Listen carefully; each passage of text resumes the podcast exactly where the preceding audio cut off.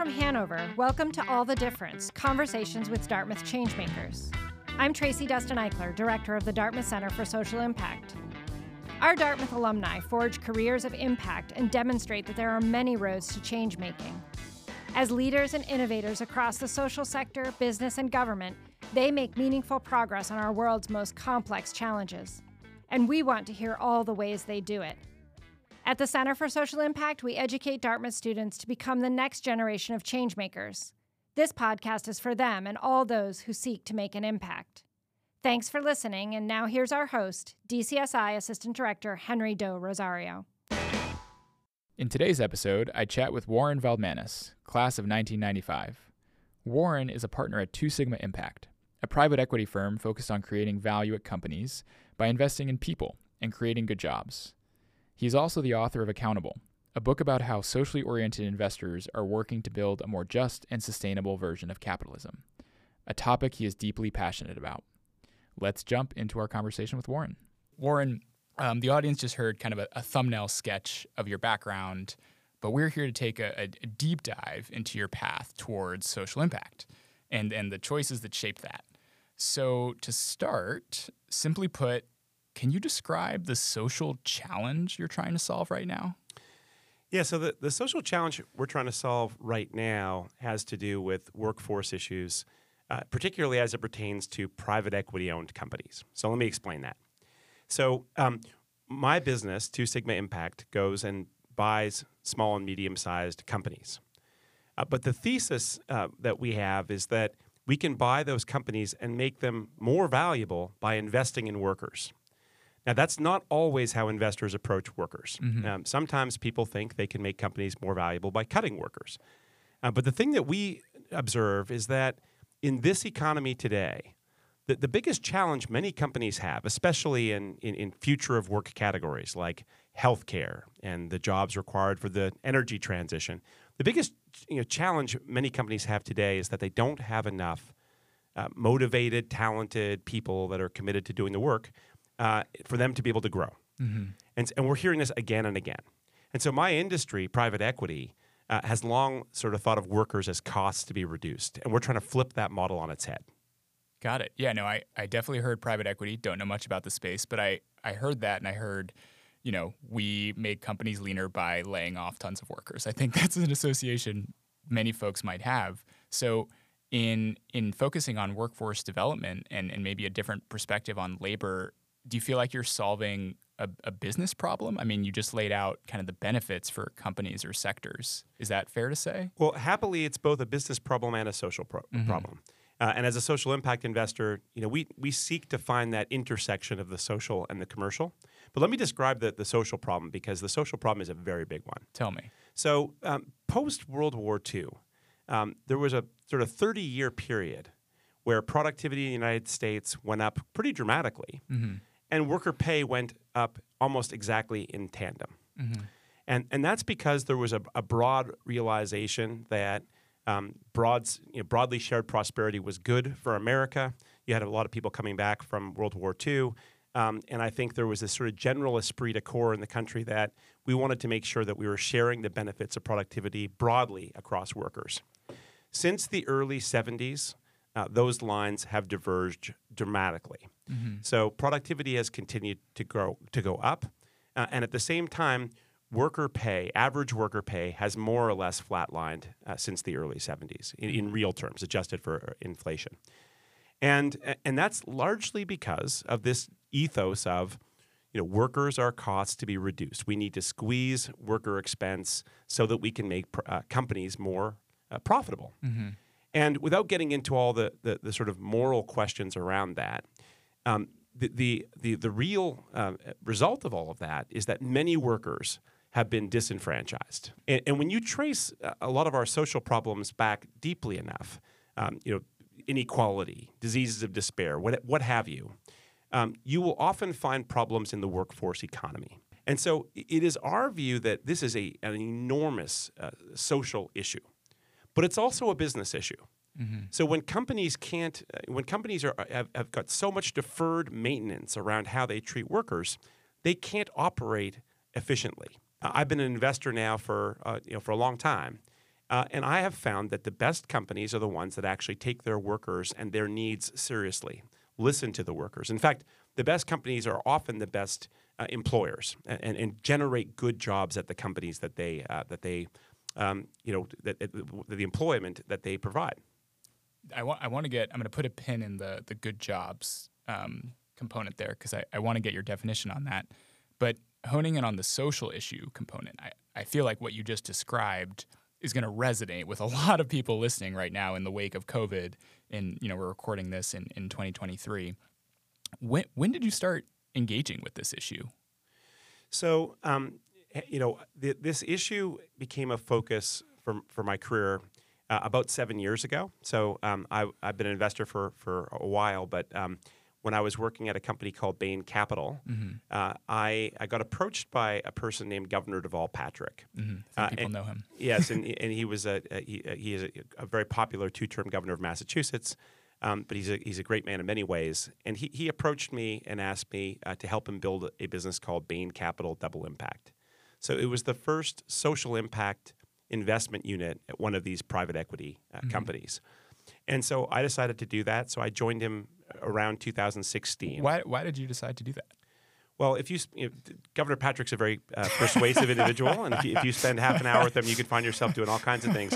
But but um, but the truth is, I had always um, wanted to find that connection between the social and the commercial.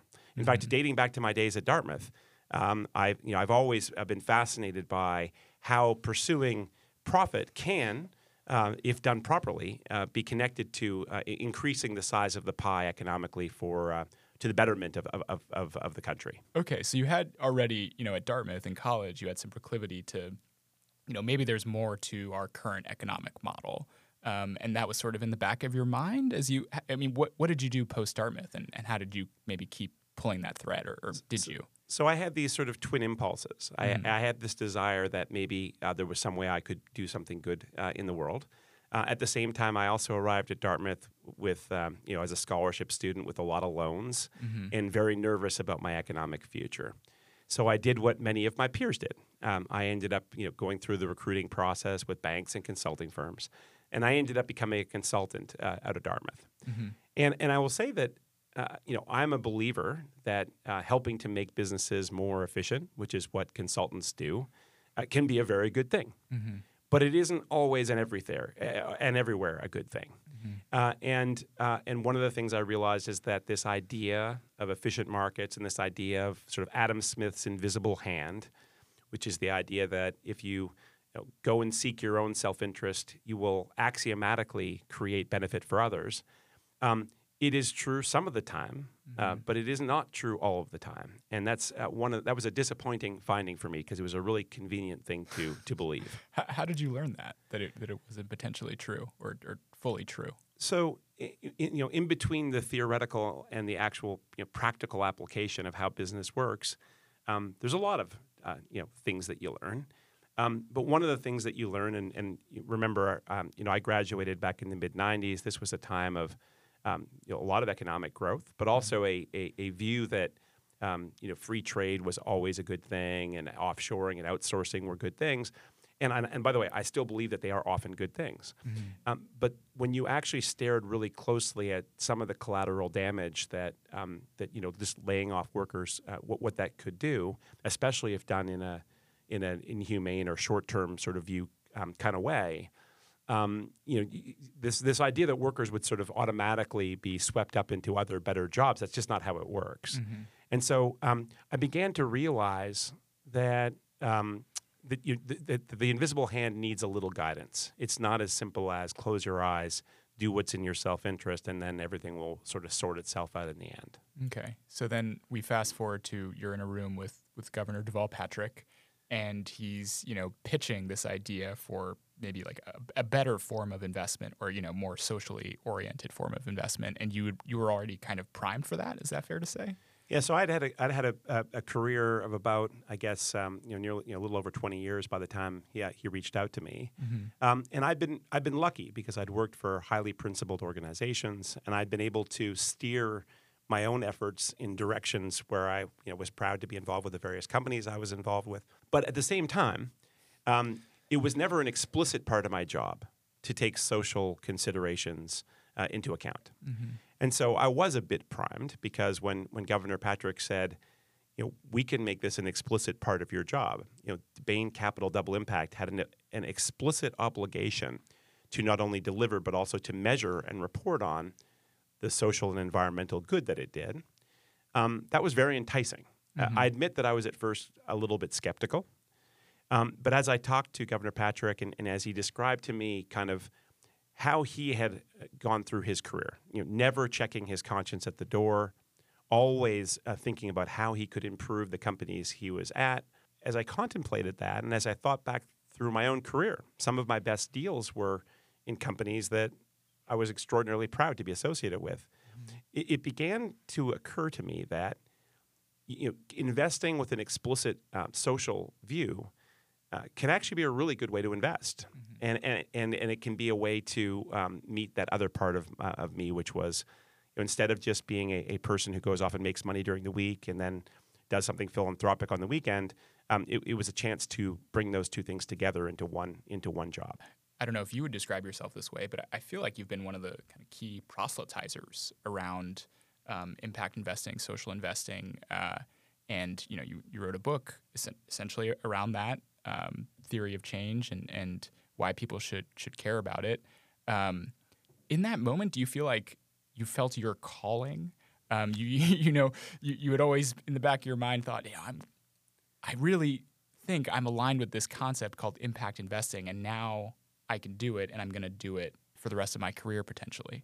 I don't know whether I'd call it my calling. I, I guess I would. Um, it, it, was it, was it was energizing in, a, in an entirely new way. Um, mm-hmm. You know, it, it, you know, you don't write a book for any other reason I, I, that I can think of except for you're really interested in the ideas and you're mm-hmm. really interested in what um, that work can ultimately become. And so, I guess it's fair to say that it, um, I discovered my calling sort of late in life. Yeah.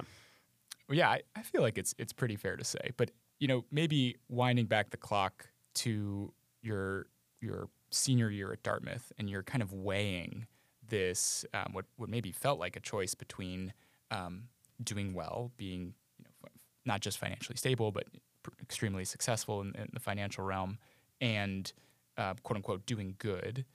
And I'm wondering, you know, as someone maybe from from somewhat low income background, um, I think I think that's gonna that choice is gonna resonate with a lot of students listening, with with a lot of young people in general. Um, can you walk us through that process of of how you you know made that choice eventually to to go into management consulting, but also kind of what was going through your through your mind then? If, if you can remember. Yeah, yeah. no, I, I can actually. Um, so my um, girlfriend at the time and now wife, uh, who was also 95, you know, she was very involved in the Tucker Foundation, mm-hmm. and and she encouraged me to get involved. So um, just as a for the audience listening, the Tucker Foundation was sort of the precursor for what is now the the Center for Social Impact and the the Tucker Center. So go ahead. Sorry. Warren. Yeah, and so so actually, uh, one of the things I did, I did a couple different things, but one of the things I did was I taught uh, French at the Woodstock Prison um, which was an interesting, uh, interesting wow. program. So I got to go inside of it. I think it was a light security prison, and got to go in there and meet a guy who had uh, stolen a bunch of cars, and and he was really interested in learning French so that he could uh, go you know spend time in Montreal and, uh, and when he got out of when he got out of uh, out of jail. But anyway, uh, so I kind of had this idea that, and I think it was very common at the time that I could sort of do. Um, you know, some form of charitable work or, or philanthropic work in my part time, and then I would go and I would do um, you know uh, you know things to, to, you know to, to, to put money on the table mm-hmm. uh, in my you know my day job, and that those two things were sort of separate. And I was comforted by the idea that I you know that sort of economic orthodoxy around um, uh, you know sort of this, this this Adam Smith invisible hand thing. I was comforted by the idea that those two things in some way were could sing in harmony. Mm-hmm. Um, but I didn't really seriously consider the idea that you could have a job where you could do both. Mm-hmm. In fact, I'm not sure at the time that you could. Right. Um, I think that's know, fair. There weren't a lot of options. Mm-hmm. And one of the reasons why I'm so um, excited to be involved with the Dartmouth Center for Social Impact is um, I love the idea of helping the next generation of Dartmouth graduates to see that the choices are, are broader now. Mm-hmm. Uh, uh, last winter, we had a couple of um, uh, interns from the Dartmouth Center for Social Impact uh, working on in, in, an investment shop that has this explicit social mandate. Right. And um, and I hope uh, that um, people can see now that there is a um, there is more of a spectrum of choices available. You don't have to go hard uh, one way or the other, uh, hard commercial or hard Mhm. social. You can actually find jobs today that are are more in the middle. Yeah, maybe there's some social progress in that realm. I, I- I feel like I have to unpack the the teaching French in, in a prison in Woodstock because, you know, to, I want to give you some credit here. I, I don't think every Dartmouth student, anywhere close to every Dartmouth student in 1995, was was thinking about spending their time doing that. So maybe you know you had uh, this this girlfriend was obviously great, end up being your wife. But but why why did you decide to do that? Well, mostly I was trying to impress her.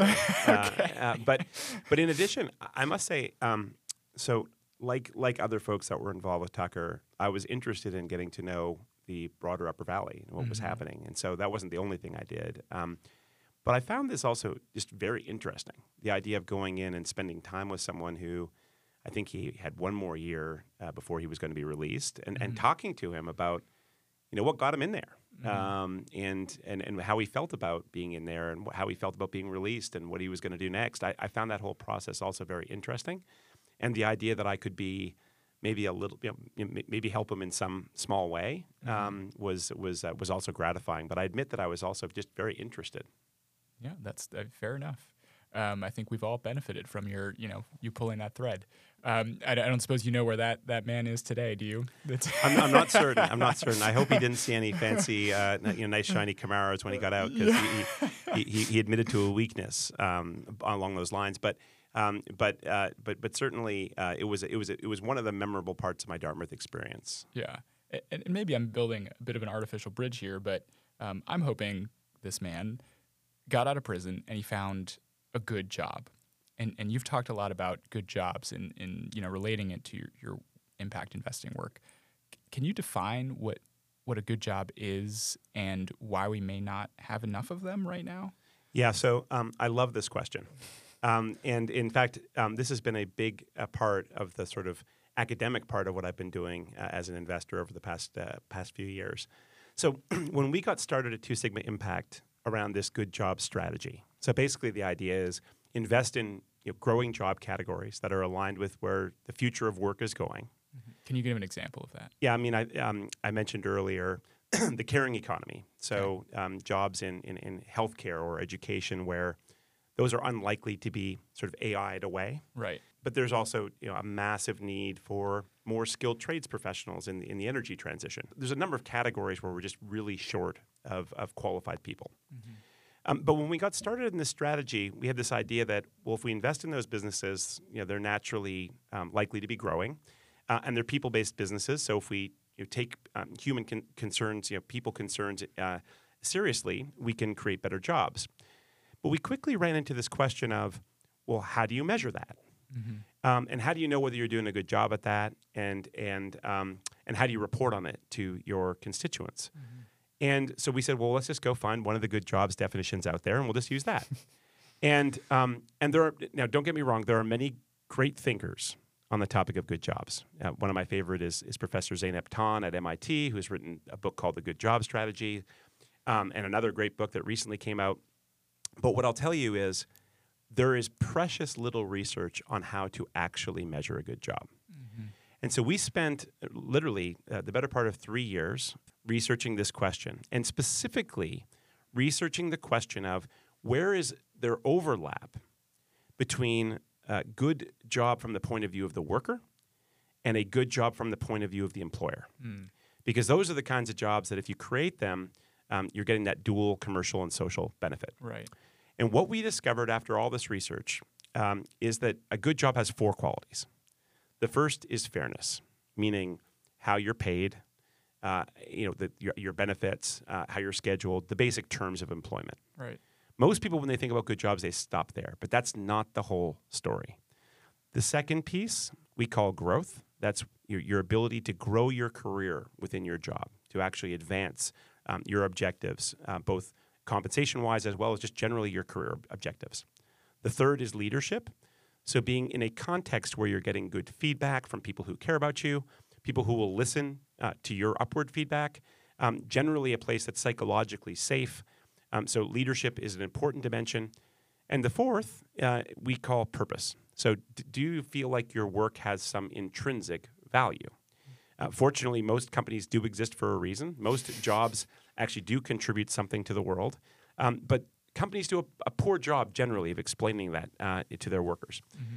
And so, um, when those four factors are present fairness, growth, leadership, and purpose um, most people feel like they're quite fulfilled in their work. Mm-hmm. But furthermore, when those four factors are present, we know that companies grow faster, they're more profitable, they're more innovative, uh, and ultimately, they're more valuable. And I'm not just saying that because of personal experience. Mm-hmm. I, certainly, I have a lot of personal experience to back that up. We have been doing all kinds of research out there on public companies using our good jobs measurement heuristic, which has 12 questions. And what we have seen is time and again, where those four factors are present, companies just perform better. And you've got happier workers. Uh, this shouldn't be rocket science. In fact, it, it, it, there's no part of that that I think comes as a surprise when it's described. Right. Um, it's just not a place that people have focused uh, historically. I, would agree with that because you know certainly no company, if you ask them, hey, do you, do you provide good jobs or bad jobs? I, I think they would say good jobs. But um, yeah, there's something lacking in the execution. You know, this is you know the time of recording. We're also kind of in the in the wake of huge uh, huge amount of layoffs in the tech space, and uh, I'm wondering, is are are you the beachhead for this kind of uh, initiative or concept? Um, are are you you know one of a few? Um, or, or is kind of ma- mainstream economics, the mainstream finance sector, kind of catching on to this? So the mainstream finance sector is catching on, but but slowly. Mm-hmm. Um, so I'm, I'm, happy to report that impact investing broadly. So yeah. the idea of investing with both a, a commercial and a social uh, or environmental lens is growing. Mm-hmm. So that's good. Um, not only is it growing, but there's more proof that it can be done effectively. In other words, there are more and more funds out there that not only have been delivering great social and environmental output, they've also been delivering great returns. And that's a great way to scale um, uh, a, an idea. So that whole notion is growing, um, but it's being led still by uh, things around climate change. Mm. Um, so most of the money that has gone into sort of tailored strategies, you know, highly specific strategies in impact investing has been focused on the green transition. Right. But increasingly, and that's sort of the E in ESG. So ESG is this idea of environmental, social, and governance matters you know, more and more investors are measuring those ESG characteristics. But most of the money that's being dedicated to investing in strategies around that has been focused on the E. We are focused on the S. And we are seeing more and more um, interest in the S. Um, and the S, as far you know, from our vantage point, it's about a lot of things. It's about diversity, equity, and inclusion. It's about health and wellness. Um, but we think uh, jobs is a very important piece of all of that uh, and and we are seeing increasing focus and interest in it. And it's not you know it's not just us. You know, if you ac- actually if you um, read the report by the group Just Capital, mm-hmm. which is a um, a group that surveys um, you know uh, hundreds of thousands of Americans and asks them what they would like to see along ESG lines uh, from corporations. And the top thing is always better jobs. Mm-hmm. So this this topic is becoming much um, more in currency, um, but it's still we still got a long way to go. I feel like it carries a lot of political weight too. I mean, there's a lot of political discourse around the loss of good jobs, not enough jobs. I think this is one area that is sort of um, it, you know non-partisan. I think right. it's an area where yeah. You'd never find uh, anyone on either side of the aisle saying that they don't think uh, the, you know the country needs more good jobs, um, and so. I, I, do feel like this is an area where we ought to all be able to rally around it. Yeah. Um, and I think, frankly, most companies are coming around to the idea that um, their workers are, an, are just an, a, a, critically important piece of what they do.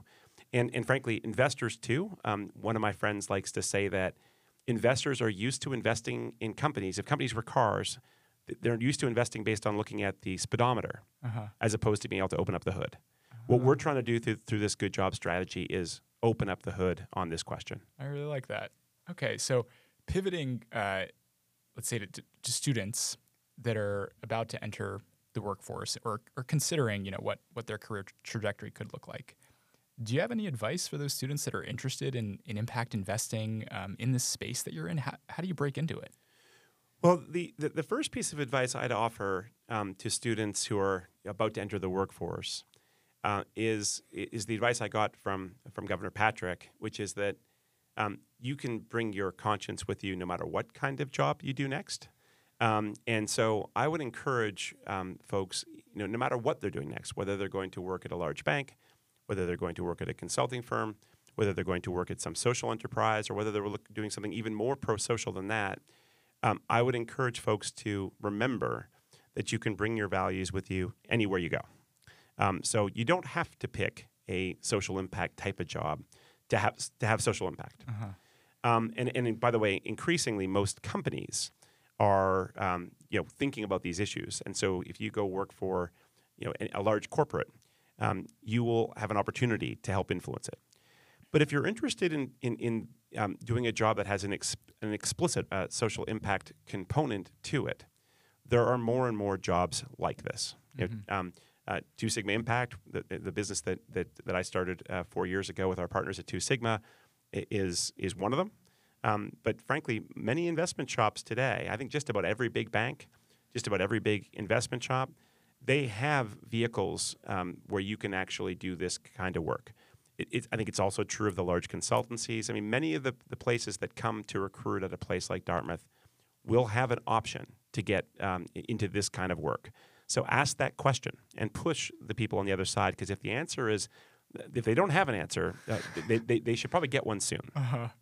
That's no, that's great. This actually, you know, maybe this will be our, our final wrap up, and this is this is off the cuff here, so bear with me. What you just said, and, and, and earlier in our conversation, I, I, thought of the phrase "doing good while doing well." Have you heard of that? Of course, yeah. yeah. Okay, so let's let's say I'm going to make you pick between four options. Option one is you're you're going out of college, um, doing good while doing well.